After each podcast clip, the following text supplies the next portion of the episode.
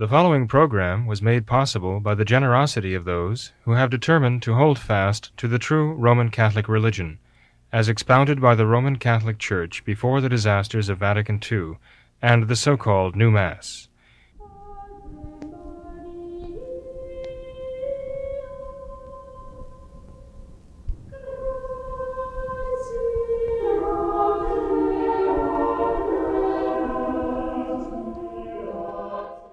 Father, and to the Son, and to the Holy Ghost. Amen. Come, Holy Ghost, fill the hearts of thy faithful, and kindle in them the fire of thy love. Send forth thy Spirit, and they shall be created, and thou shalt renew the face of the earth. Let us pray, O God, who didst instruct the hearts of thy faithful by the light of the Holy Ghost. Grant us by that same Spirit to be truly wise and ever to rejoice in his consolation. Through Christ our Lord. Amen. May the divine assistance remain always with us. And may the souls of the faithful departed Through the mercy of God, rest in peace. Amen. O Mary, seat of wisdom, Pray pray for us. us. In the name of the Father, and of the Son, and of the Holy Ghost. Amen. Hello, and welcome to What Catholics Believe. I'm your host, Thomas Nagley, and with me tonight is Father William Jenkins. He's a member of the Society of St. Pius V, and he's also the pastor of Immaculate Conception Church right here in Norwood, Ohio. Hello, Father. How are you? Very fine, Tom. Yourself? Doing well, Father. Thanks for being here. Father, I'd like to start tonight with uh, with a video that we have received from several of our viewers. They, they sent us the same link to this, uh, just a, a shortened clip of this Dr. Stanley Plotkin, who we referenced on uh, our recent videos concerning vaccines. And in this this video, it's um, actually a, a, a snippet of a deposition for a, a court case that this Dr. Plotkin was involved in. And in, in the, the short video, Father, the uh, he's asked about his research with vaccines and, and that research incorporating the use of aborted fetal cells and, and fetal body parts.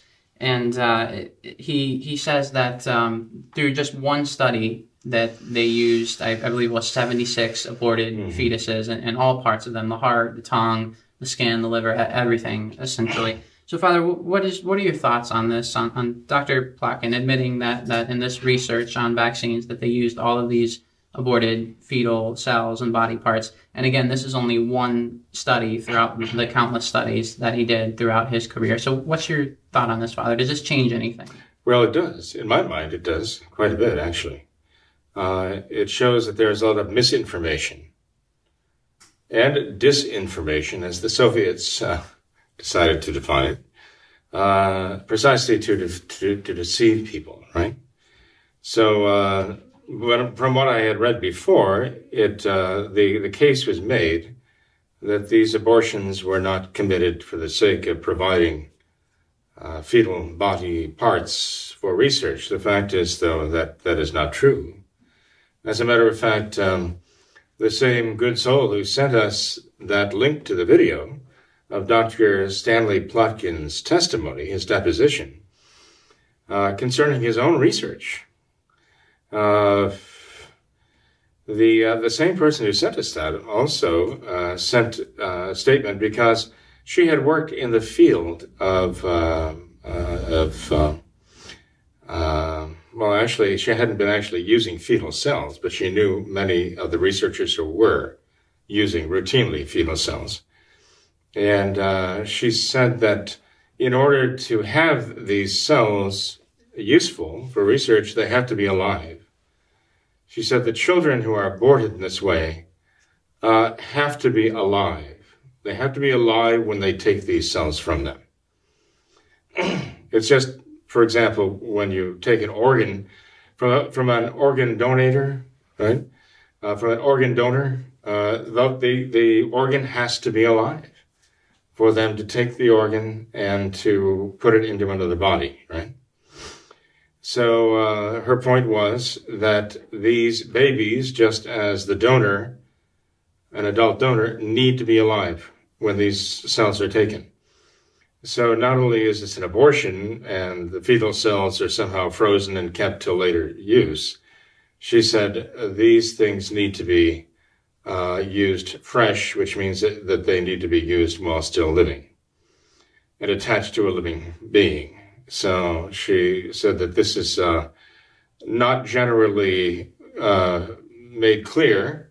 We know this is true. We've known quite some time now that it's true of an adult donor, but I don't know that it's really been uh, made clear that this applies to the the fetal tissue that is used also uh, in in using such for vaccine purposes. You know, I mean, they can take uh, the the cells from a, a, child's lungs or something. They can look at it under a microscope and do something with that. But we're talking about research now, and she says the point is that with research like this, you have to have living cells, and it has to come from a living child. So. Uh, as far as I'm concerned, uh, this information changes the whole picture, right? And I think if people go to that link and they look at the uh, the brief testimony, by the way, the testimony of Dr. Plotkin was not uh, brief. This particular section is a brief section, but it's very, very, very telling, uh, even shocking. Uh, the point where he says he's an atheist, and some say he'll go to hell for this, but that's okay with him. Mm-hmm. Um, it's uh, it's very evil, very evil, and uh, you know, they, they keep stressing that there were just um, cell lines and two children who were aborted long, long ago, and originally had nothing to do with the research, right? The research came after, but we find out that this is not true. This is a, about as horrific as it can get. Uh, along the, the lines of the mad scientist mm-hmm. um, experimenting on living uh, human beings and, and, living human cells from living human beings. so yes, Tom, I'd say this is a very uh, much a uh, it changes my my thought on the whole thing. I, am very, grateful to those who sent that information too. And uh, I know that they did further research because they were not aware of it. Evidently, they were not aware of this testimony of Dr. Plotkin. Uh, but in the course of following up on the video, uh, on our vaccine video, they found this. They sent this to us. I'm very grateful to them for sending it to us. I want to find out whatever information we can find to get sure. the truth out there. Sure. So, Father, does this mean that you can unequivocally state that no Catholic should receive any vaccines? I would say uh, of these vaccines, I, I, I you know, in, in, moral theology, you have to think things through, and there are principles that are given to you that are Catholic moral theology, uh, moral theological principles, and they are given in uh, they are given by moral theologians in, in theological uh, tra- treatises and so approved by the church. And um, at this point, I don't see how I could advise anyone to to use this, and I think there's a very strong case that would have to be made that that would be immoral, would be immoral to use it. Okay. Um, and I, I think if one sees this video, I think one will understand exactly why I'm saying what I'm saying. But Father, what about the statement that the, the Vatican put out some years ago? I believe it was it was authored by um, at that time Cardinal Ratzinger, and he essentially said that you know this the the evil act right. of the abortion is so far removed from those who would receive the vaccine that there is essentially no moral guilt, no moral blame to be placed on them. What's your thought on that?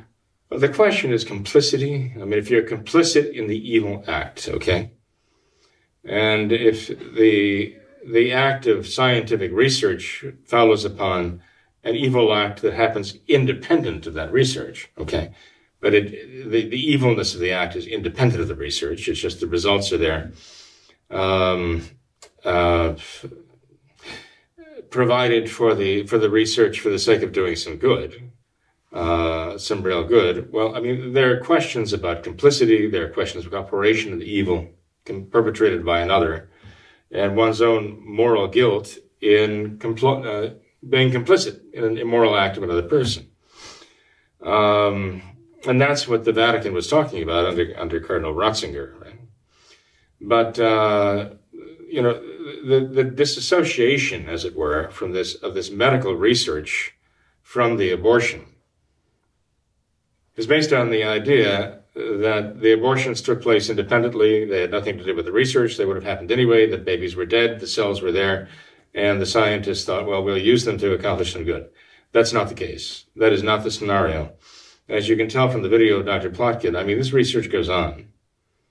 And even now, I mean, our, our uh, informer who sent us this video uh, has told us you know, when she was younger, in, in, her younger days, she was doing research not on fetal cells, but there were other researchers she was working with who were do working on living fetal cells. And um, this this goes on now. So it's not a matter of uh, so something's done, finished, and there's nothing we can do to fix it right now. It's a matter of an evil continuing. They're perpetuating this evil. And um, this is extremely important for us to know. They're trying to cover it over. But I think uh, if, if you uh, see the video of Dr. Plotkin and then use that as a springboard to go on from there, I think you see that the picture is not what they're telling us, that, that they're deceiving us. This is not a shock. I mean, people who would do these things are not shy about deceiving other people, right? Mm-hmm. Any more than um, those who would murder babies and abortions would shrink from lying about it, right? Right? A little lie or a big lie to them is nothing in compared to what they're doing routinely in murdering the children. So um, the lies of the abortionists are all part and parcel to the overall evil of their mindset. Right. And Father, obviously you're you're not a scientific expert on this, but but what is the as far as you can answer this, what is the reason behind using the aborted fetal cells. Could this not be accomplished with some other type of cells? Why is it necessary to get these aborted fetal cells? And, and well, they want to grow them. They want to grow, and these fetal cells are spe- especially able to grow, survive, multiply. Okay. They and, they can multiply. Um, you know, I understand that uh, adult cells might might uh, undergo the process of whatever mitosis or whatever, and and, and uh, re- reproduce themselves 40 times or something. Uh, depends on the telomeres in the cell. And again, I'm not a scientist nor a medical person, but um, but these fetal cells, evidently, I forget exactly. I used to know the name of them, but um, they can multiply three or four times as many, mm-hmm. as often, you know, so to speak. So they have these cell lines that go on and on. Okay, but theoretically, if it is possible to uh, to to make these same vaccines with other types of cells, maybe those from a, a child who naturally died or something. Or how about fetal cord blood? Sure, there you go. Yeah. Okay, I mean, you, they get stem cells from various things. They don't right. have to take them from little right. newborn babies or right. babies in the womb. They don't have to take these cells from them. Right.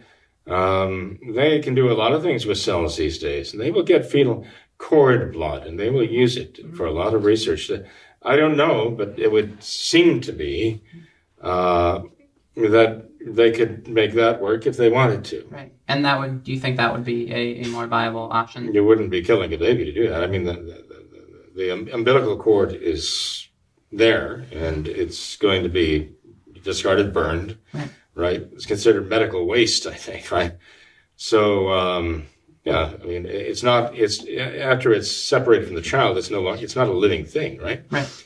But when it is, uh, you know, uh, separated from the child, it, it is still there. It is still, you might say, viable, right? Right. Okay. Well, Father, uh, let's let's move on then uh, to some other news. There's been a uh, a lot of hay made about this open letter uh, sent to Francis accusing him of heresy, and there's been a uh, quite a few prominent theologians and others who have signed this letter accusing Francis of heresy. And uh, the Society of St. Pius X, they, they recently put out a statement regarding this letter uh, after some time. It's actually on their FSSPX news website. And just a, a quote from their statement, Father, they say that this open letter is a waste of time, an action producing little effect the fruit of a legitimate indignation, but which falls into excess at the risk of lessening its good influence. Moreover, the danger of this approach may be in inducing its authors to deviate from the ongoing fight. We risk being captivated by the present evil, forgetting that it has roots, that it is a logical result of a tainted process at its origin. Like a pendulum, some believe they can magnify the recent past to better denounce the present, including counting on the magisterium of the popes of the council from Paul VI to Benedict XVI to oppose Francis. This is the position of many conservatives who forget that Pope Francis is only the drawing out of the consequences of the teachings of the Council and its predecessors. We cannot uproot an evil tree by only cutting off the last branch. What's your reaction to that, Father? It isn't a good reaction. I think that's very poor. Okay. Why? Not only is it very poor, I think it's also very telling. And the story it tells, I think, is very sad and uh, a bit alarming about the Society of St. Pius X and where they're going, where they're thinking right now. Uh, I think to some extent it's even, it's even nonsensical. Um, to say that that open letter uh, denouncing uh, Francis for open heresy to the Novus Ordo bishops, to say that is a waste of time. Um, well, you know, one might argue whether it's a waste of time depending on the practical results, right?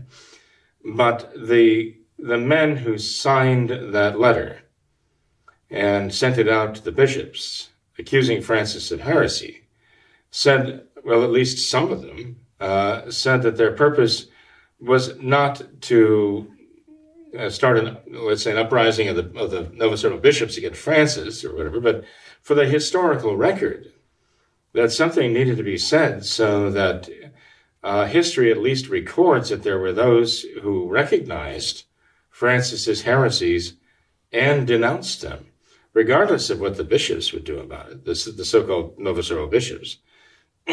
so uh, now, if whoever is the author of this statement of the Society of St. Pius X wants to argue that point, that, well, there's no point in making this historical record reflect that people intervened and accused Francis of heresy.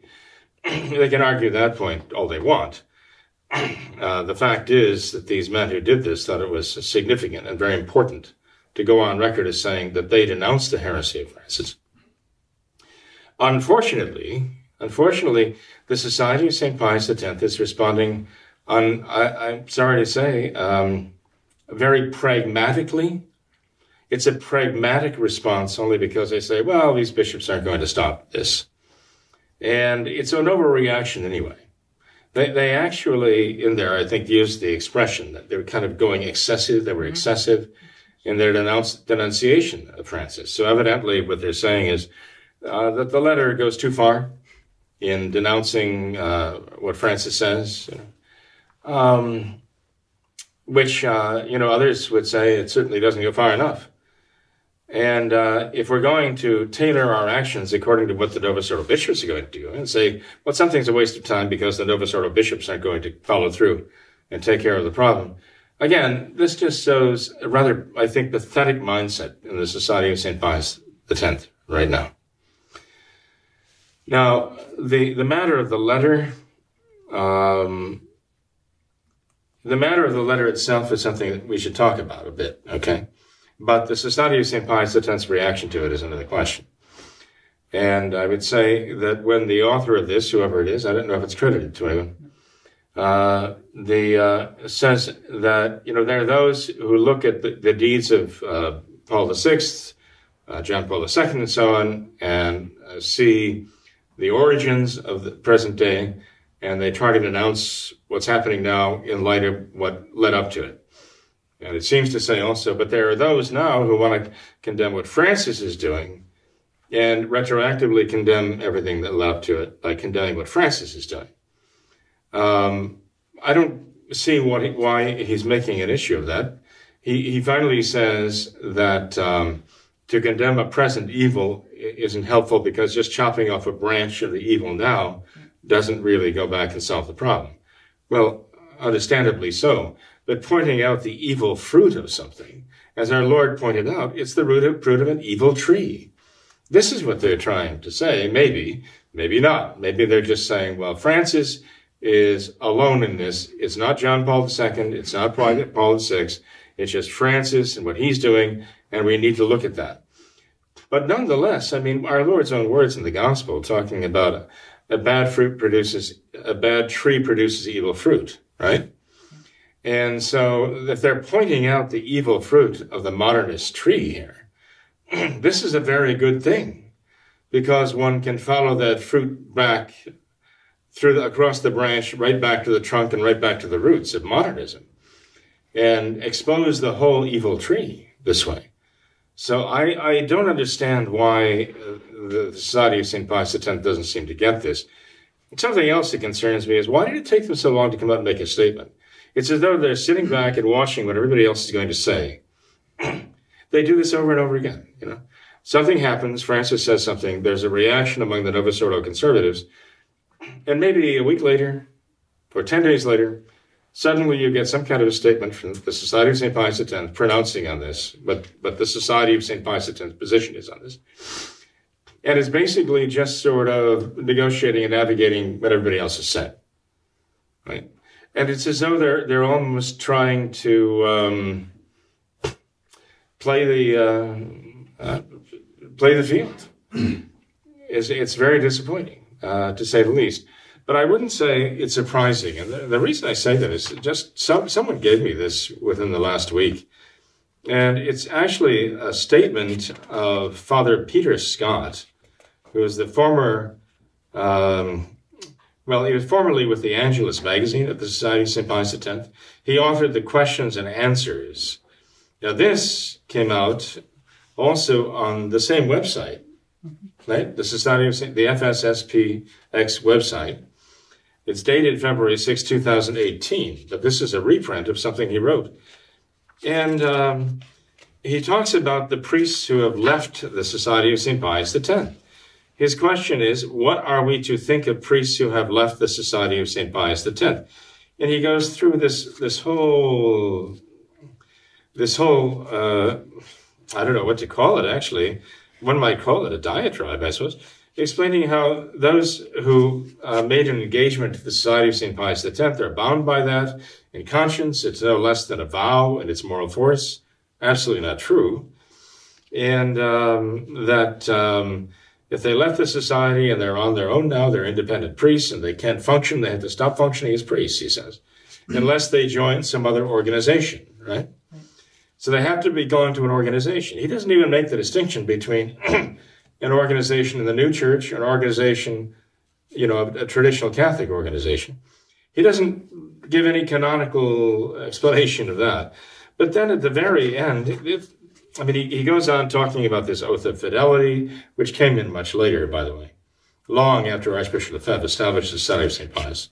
Uh, 20, 20, it would have to be uh, at least going on 15 years after if they had this oath of fidelity, which was not a vow of any of obedience of any kind. So again, I mean, he's trying to make much of this that, that the priests who've left them are guilty of all these terrible things, and they must stop functioning as priests immediately. He makes a very flimsy case, although I think to people who don't know any better, it could be very compelling. But you get to the end of what he says here, and you realize, wait a minute, they, if, if Father Scott's mentality, if his view reflects the, the official viewpoint of the Society of St. Pius X, they're in serious trouble. This is what he says. The priests who have left the Society of St. Pius X to become, quote, independent are to be avoided at all costs.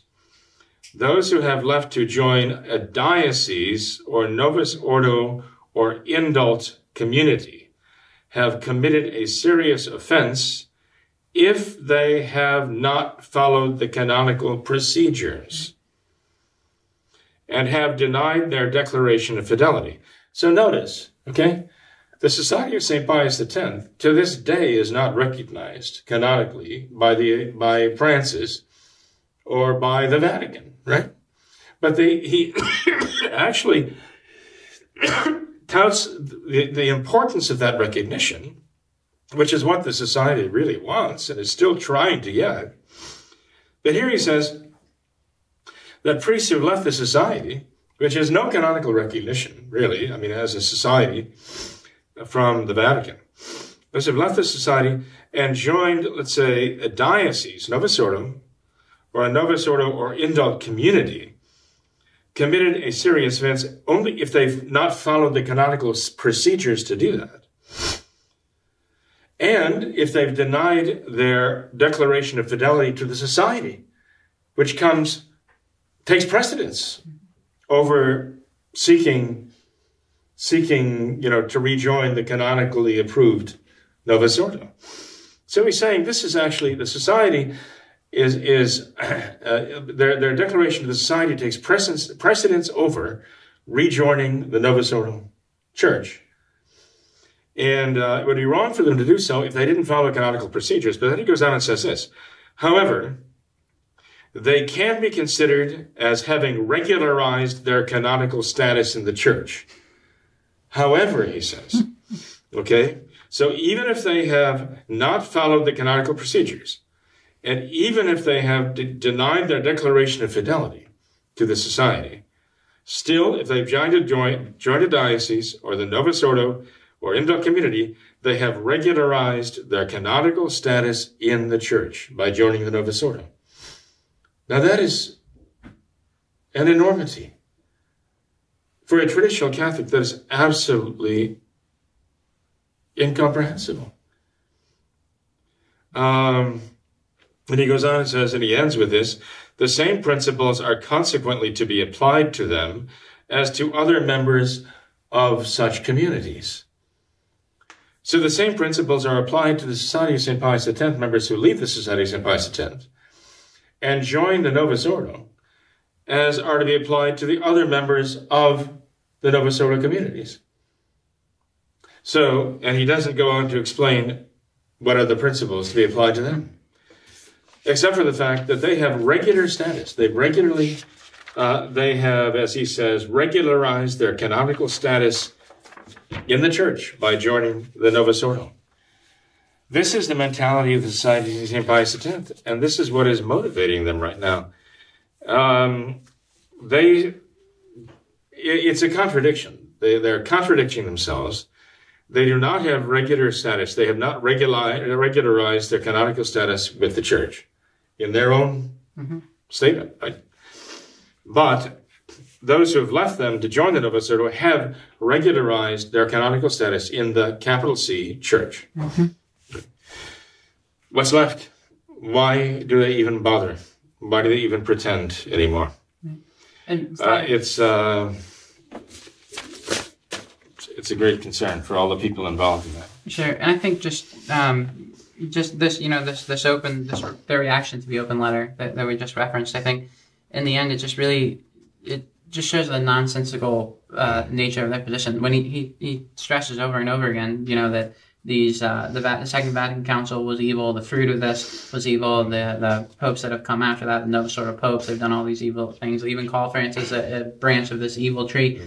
and yet they're they're trying to reconcile. They're trying to make up with this evil tree. They're trying to they're, they're trying to join forces with this evil tree. They're trying to become a branch of now, this their, evil their tree. position, their position is is, is, is, is, is at root a contradiction, right? The starting point is a, is a contradiction.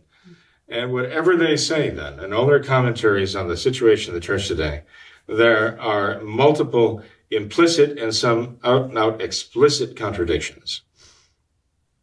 And uh, this is what it is. They want to make a separate peace with the Novus Ordo. This they were accused of actually by some of the uh, indult groups who said that the Society of St. Pius X is trying to get a, a kind of in the back door of the Vatican and close them out, get them shut down, and have the Society of St. Pius X alone recognized by the Vatican. And uh, so they, they see it too. I mean, it's, it's not just uh, me, not just I or other, a few others uh, they they see there are contradictions in, in the, the, the way flagrant contradictions the way they proceed. Mm-hmm. And Father, in this this short passage that you just read there, I mean, it, it seems that he's uh, he's making a blatant contradiction where he, he talks about that you know how they they want to be regularized and how this is a good thing and all of this, and then he he talks about those who leave and you know even if they join a Novus Ordo church you know they or diocese they've essentially done a good thing and it seems that he's essentially um, just totally dismantling what is you would think would be the position of the Society of Saint Pius X. It seems that he's saying it would be better for them to leave the society and join a diocese a, dio- a local Novus Ordo diocesan um, yeah. parish. Well, Tom, especially since he says it doesn't make there. any sense. Father Peter Scott says it in in his little monologue there uh, that um, uh, I don't know, it's a monologue, but in any case, that they'd have to follow the canonical procedures. But the canonical procedures that he outlines there are getting permission from their superiors. So they'd have to get the permission from the Society of St. Pius X superiors to leave them to go join the Novus Ordo. And if they've done that, that makes it okay. Mm-hmm. Then they're regularized. Now, no, this this doesn't make any sense for a traditional Catholic whatsoever. Um, but with regard, uh, by the way, with regard to this um, to this letter, okay, this letter accusing Francis of being heretical, there are those who are saying that the case is overstated. Of course, there are many that are saying the case is understated. That Francis is a heretic, but you know, it's important to point out that when we listen to the statements of Francis, um, there, there are a number of theological censures that are given that are short about not heresy. Okay, if uh, some might be familiar with the English edition, Fundamentals of Catholic Dogma by Dr. Ludwig Ott, OTT. I imagine some of our lay people have this in their libraries. Okay, it's it's actually a translation of uh, Dr. Ludwig Ott's Grundriss der Dogmatik, which is the original. Unfortunately, the English translation is a very poor translation. At times it breaks down entirely. But early on in the edition here, uh, we find there's a, there's a section in the introduction called Theological Censures. And it points out that uh, by a theological censure is meant the judgment which characterizes a proposition touching Catholic faith or moral teaching as contrary to faith or at least as doubtful. If it be pronounced by the teaching authority of the Church, it is an authoritative or judicial judgment. Uh, censura authentica ora judicialis. If it be pronounced by theological science, it is a private doctrinal judgment, a censura doctrinalis. The usual censures are the following heretical propositions, propositio heretica, a, heretical proposition, signifies a proposition as opposed to formal dogma. But there's also a proposition proximate to heresy, which is a, again, a censure of the church to condemn a proposition as proximate to heresy, which signifies that the proposition is opposed to a truth which is proximate to the faith, a sententia fidei proxima, as they call it. But then there's also a proposition savoring of or suspect of heresy, a propositio heresim sapiens, or de heresy suspecta. So you can have a proposition of Francis or anyone else that actually savors of heresy. Now, if they wanted to denounce Francis and say, okay, he's suspect of heresy, or his statements are savoring of heresy, I don't know that anybody would have objected to that. Okay, but they objected. There are people who are objecting to the charge of heresy. Okay, um, and it's understandable why because there are consequences, right? And um, you know, but if if they had said, okay, well let's uh, let's at least charge him with propositions that are savoring or of heresy or suspect of heresy, maybe they could have started a discussion in that. Okay, so um, there, there are propositions, there are erroneous propositions. Uh, there are false propositions, temerarious or bold and audacious propositions against the faith, right?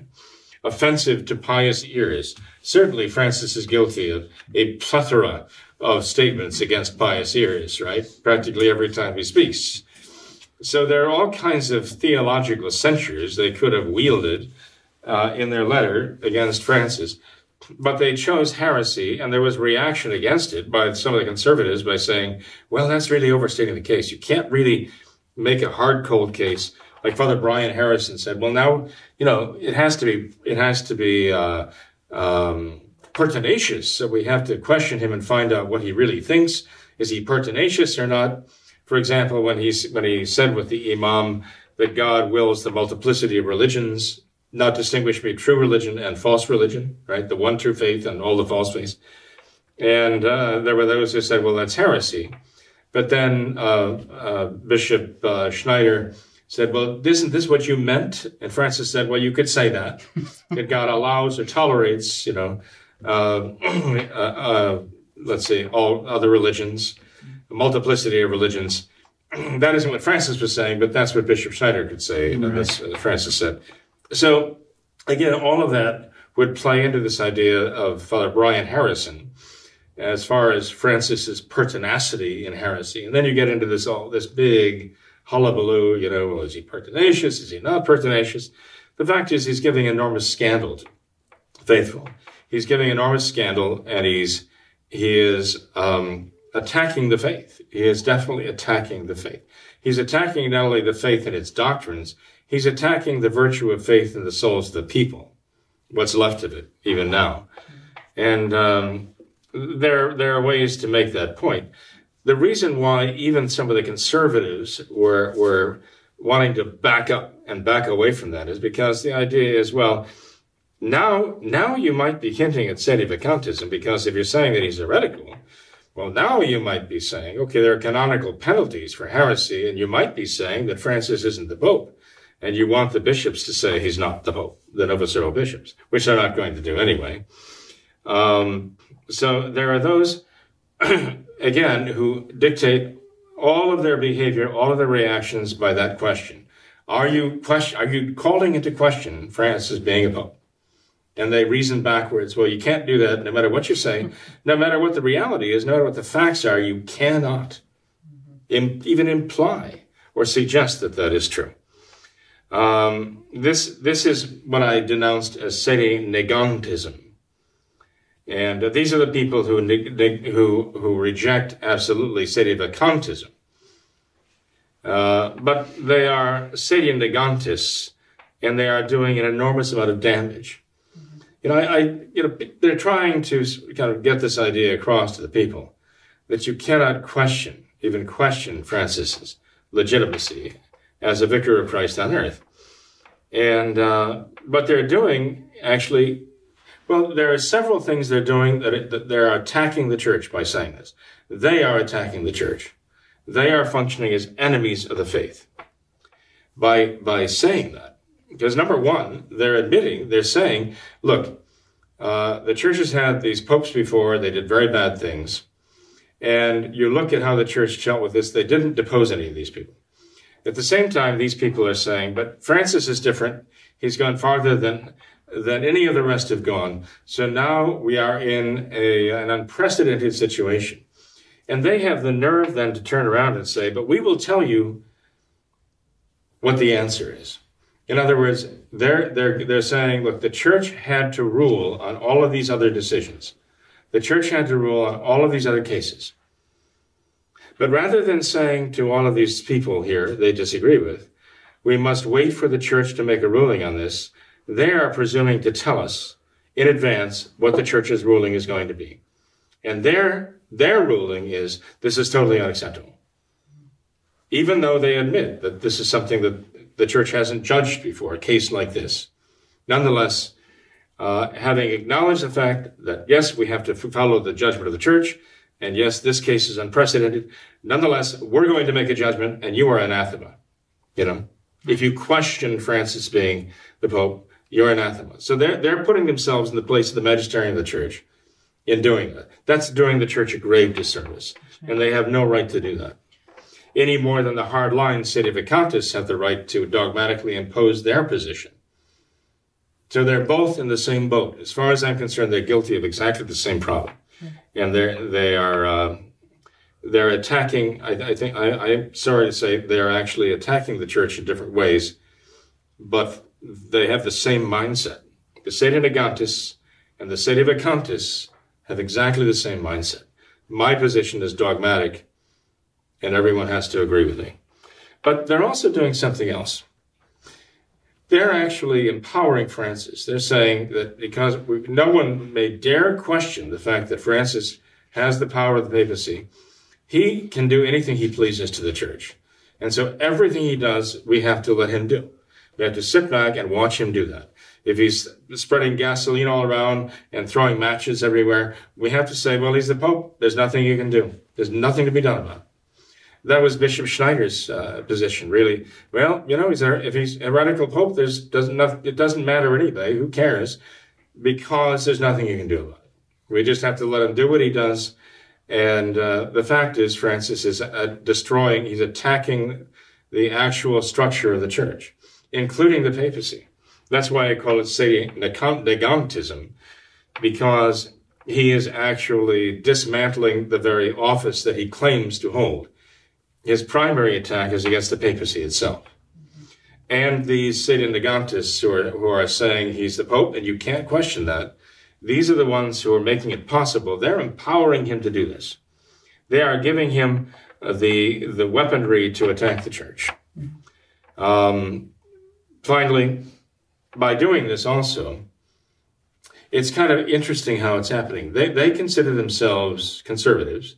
They consider themselves Catholics. They may even consider themselves traditional Catholics. But the policy that they're pursuing actually results in the complete victory of modernism. You know why? They are saying that you don't even have to have the faith or believe the doctrines of the Catholic faith to be a pope.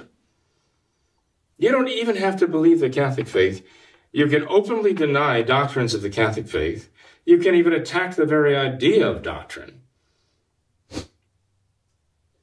The whole idea of propositions of faith and still be the Pope.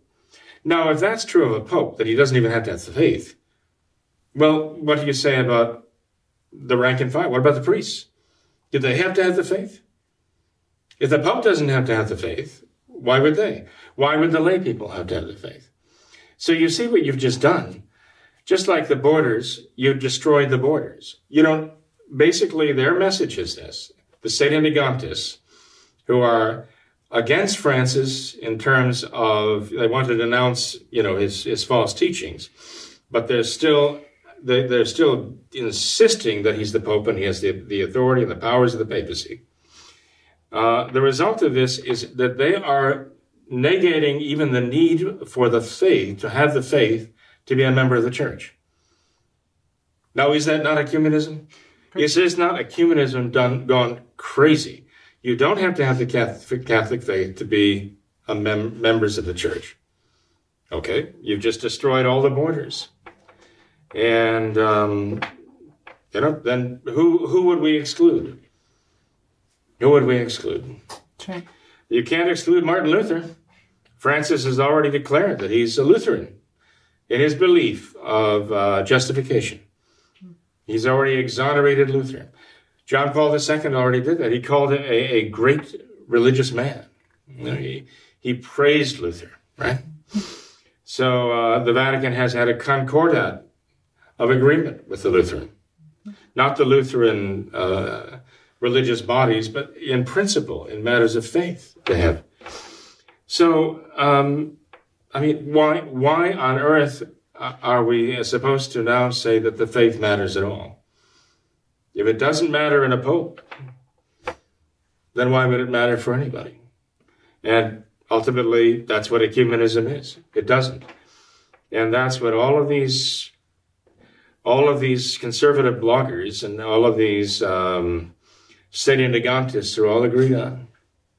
You don't need the faith to have the faith to even be a pope. Right. So there's nothing left anymore of either the papacy. The role of Peter was to be converted himself to begin with, and then to confirm the faith in the brethren.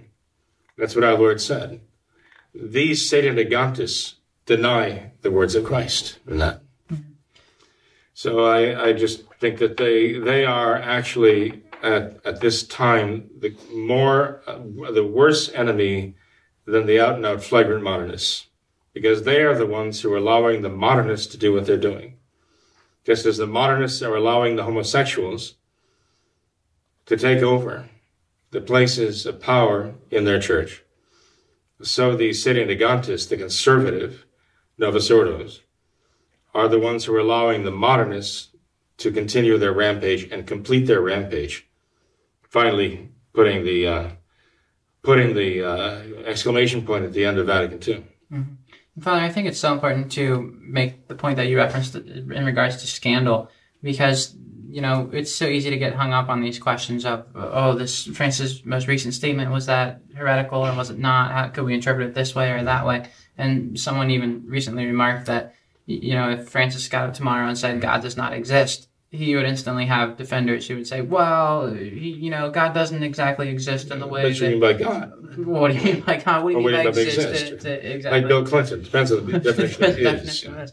Right? that's But- exactly right. and it's so easy to get hung up on, on silly questions like that and, and just totally miss the big the big picture of okay yeah you can you can kind of scrutinize everything on this really really fine level like that but just look at the big picture and say what what responsibility does a man like Francis have how how are just his, his general his his people how are they going to take this of course if Francis says God does not exist the, the average the average Joe is going to take that to mean literally God does not exist. He's not going to distinguish and have some kind of really fine, twisted, uh, you know, really particular definition of this. It's it's not, and so you have to to think about things. Just how is the average person going going to take this? And I think that point is so often overlooked, and so there, there's so many um, people who, who who want to be good, it seems, and and they just get hung up on on these silly silly particulars. And like you say, Francis is just over here laying waste to what's left of, of, of the church, and he's, you know, one heretical statement after another, and we're kind of,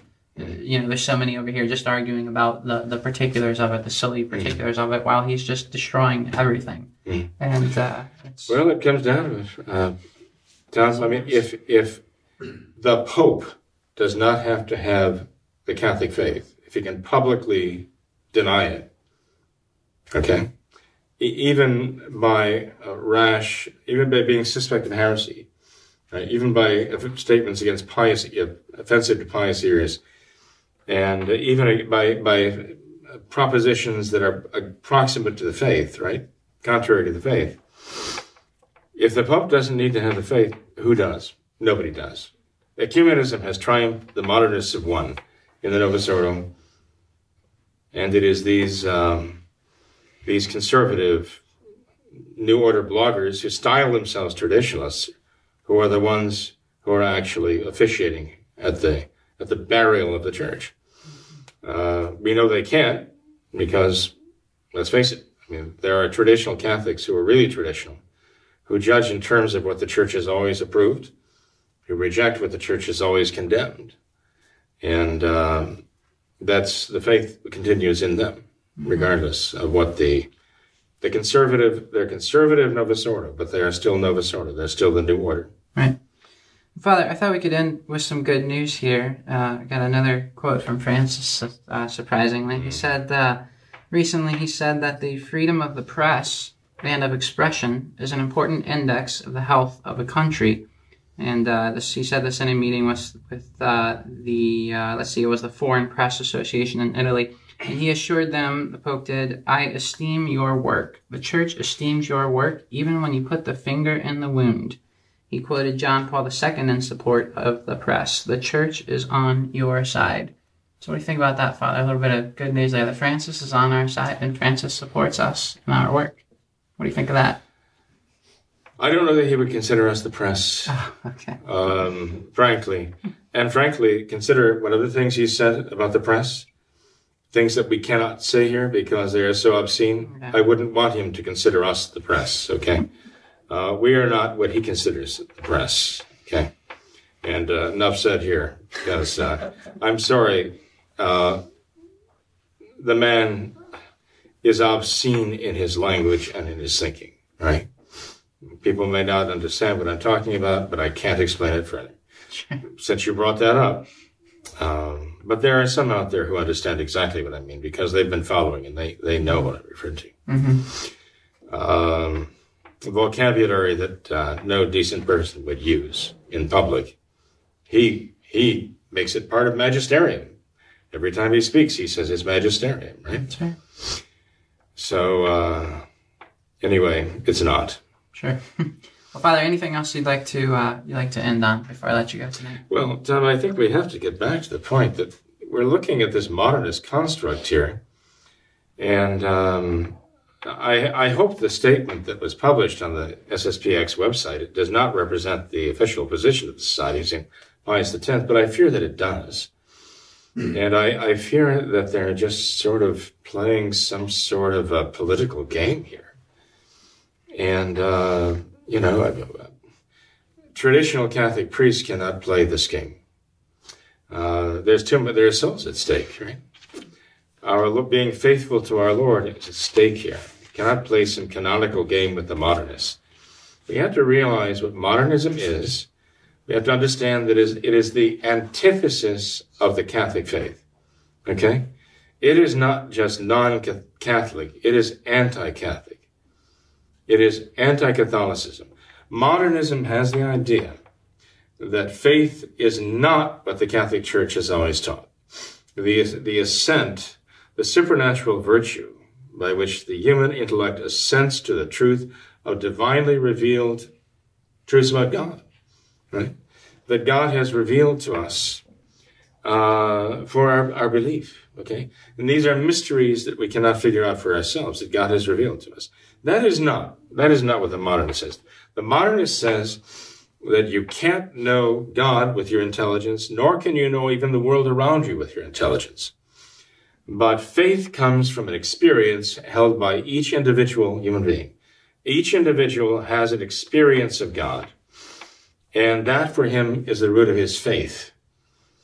And uh, not only, therefore, does that account for all the different faiths in the world, because of all the different experiences of mankind that mankind has of God, and they're all legitimate and they're all real experiences of God. But this experience changes as time goes on and evolves.